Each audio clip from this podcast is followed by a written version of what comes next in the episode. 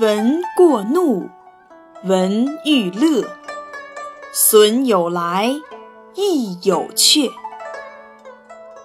他的意思是说，如果听别人说你有缺点就生气，听别人说你的好话就高兴，那么坏朋友就会接近你，而好朋友就会离你远去。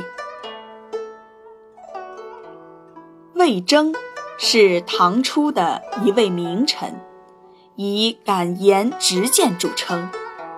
有一次，唐太宗李世民怒气冲冲地对皇后长孙氏说：“总有一天，我会杀掉这个庄稼佬。”长孙皇后问他在生谁的气，李世民气愤地说。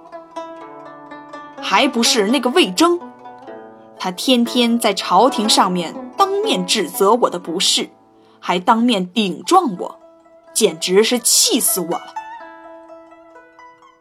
长孙皇后听后，马上向李世民道贺：“这可是陛下的福气呀！臣下忠直，是因为遇到了明君。”李世民听了。